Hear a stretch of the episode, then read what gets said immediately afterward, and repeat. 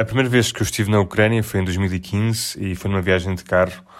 Foi na parte ocidental do país. Vim de carro da Polónia com, com amigos um, e acabamos por ficar a cerca de uma semana, uma semana e meia.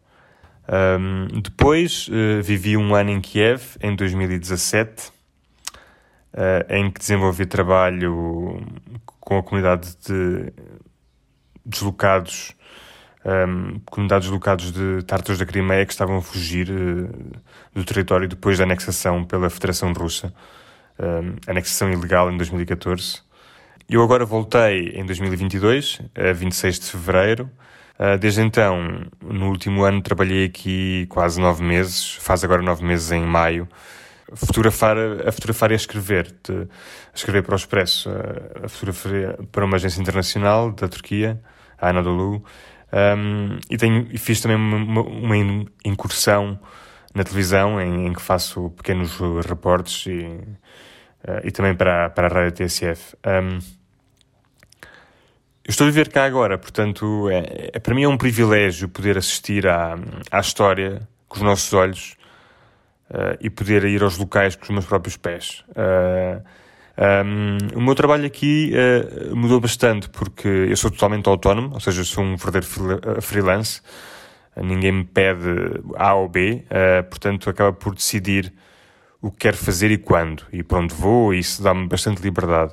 Um, a mim o que me move é a curiosidade pela informação. Uh, é isso que me fascina.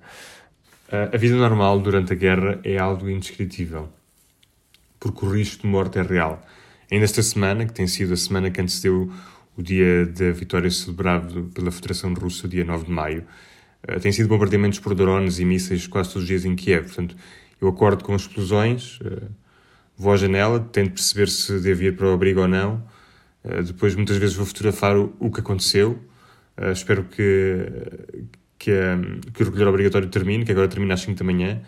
Portanto, acaba por ser uma coisa que se torna diária. Quer dizer, não é, não é só o que acontece nas notícias no leste do país e no sul. Em Kiev também está a haver ataques e, e são ataques que, felizmente, não têm tirado vida a ninguém, porque a defesa antiaérea agora está bastante mais robusta desde que receberam os novos sistemas uh, antiaéreos Patriot mas uh, há sempre um risco. Ou seja, ainda há dois dias atrás fui fotografar um prédio parcialmente destruído onde morava uma amiga minha. Portanto, um, é um risco real, mas isto corre em paralelo com a vida, com a vida diária. As pessoas não, não deixam de fazer a sua vida, não deixam de ir ao cinema, não deixam de, de ir sair à noite e, e embriagarem-se se, se, se, for esse propósito. Não é, não é aquela guerra preto e branco que muitas vezes se vê. Eu creio que o contexto histórico é sempre fundamental para perceber a situação atual do que quer que seja. Uh, a guerra é sempre uma consequência e nunca um início de algo. Ou seja, uh, esta guerra começou em 2014, a, primeiro ponto. Uh, eu, na altura, publiquei sobre, um, sobre essa questão da Revolução Laranja em 2004 e depois, sucessivamente, a Euromaidan em 2014. Publiquei um artigo em abril de 2022 no Expresso eu, eu creio que o jornalismo é impossível sem história. É importante ter sempre uma, uma contextualização histórica, perceber, ler o mais que nós podemos sobre um assunto para perceber o que é que está a acontecer em frente aos nossos olhos, porque também nos permite estar mais uh, alerta, não é? Para perceber o que é que está a acontecer, porque muitas vezes há detalhes que nos escapam. Por exemplo, há aqui uma.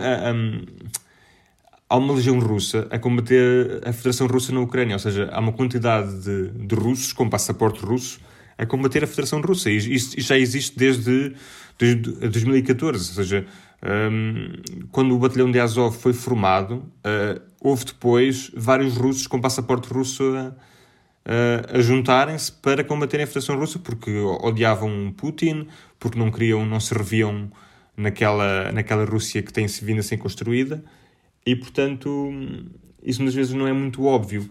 Do outro lado também há o, o oposto, que é, há colaboradores ucranianos que estão a, que explicam ao, ao, exército russo onde é que os ucranianos ficam, onde é que, e depois os expressos são bombardeados e muitas vezes há, há baixas, não é? Ou seja, há esta posição, diria, ambivalente de ambos os lados. Um,